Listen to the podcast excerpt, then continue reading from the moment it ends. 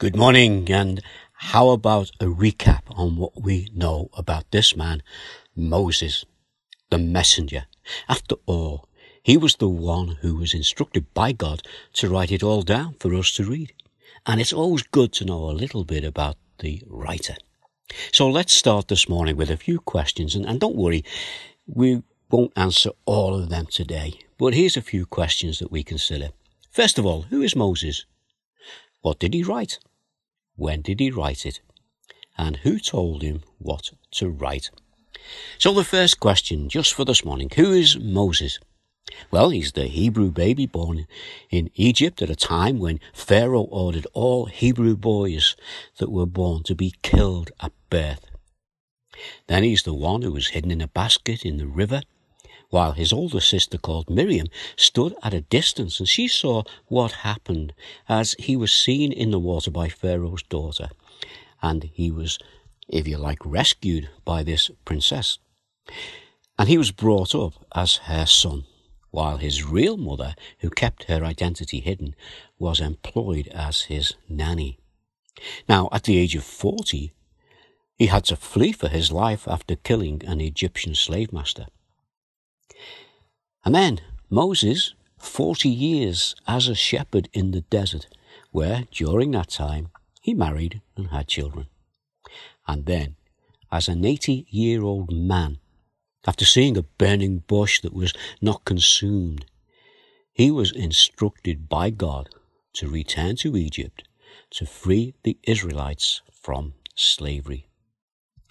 And then, after a long confrontation with Pharaoh, when we have a list of all those plagues, he eventually led the people out from Egypt and through the wilderness on a journey to the promised land, a journey that lasted 40 years.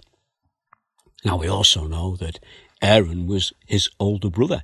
And if we read through uh, the events of that journey, we read that uh, Aaron died three years before Moses, and when Aaron died, he was 120 years old. And then we also read that three years later, Moses, also at the age of 120, he too died, and he never went with the people into the promised land. Now, we're also told in Numbers and this is Numbers chapter 12, verse 3. Now Moses was a very humble man, more humble than anyone else on the face of the earth. You know, we have just gone through very quickly the, the life of Moses, and you can remember it's in uh, three blocks of 40 years. 40 years in Egypt, 40 years in the desert as a shepherd, and then 40 years leading the people through to the promised land. But Moses himself didn't go into the promised land. And that's important as well. But what we can take from this this morning is a little bit of encouragement. We know that Moses wasn't perfect because none of us are. But God chose him. He was faithful to God. He also had his failings, but he was used of God to God's glory. Let's just pray. Our Father, we do thank you that we can be uh, whatever we think about ourselves.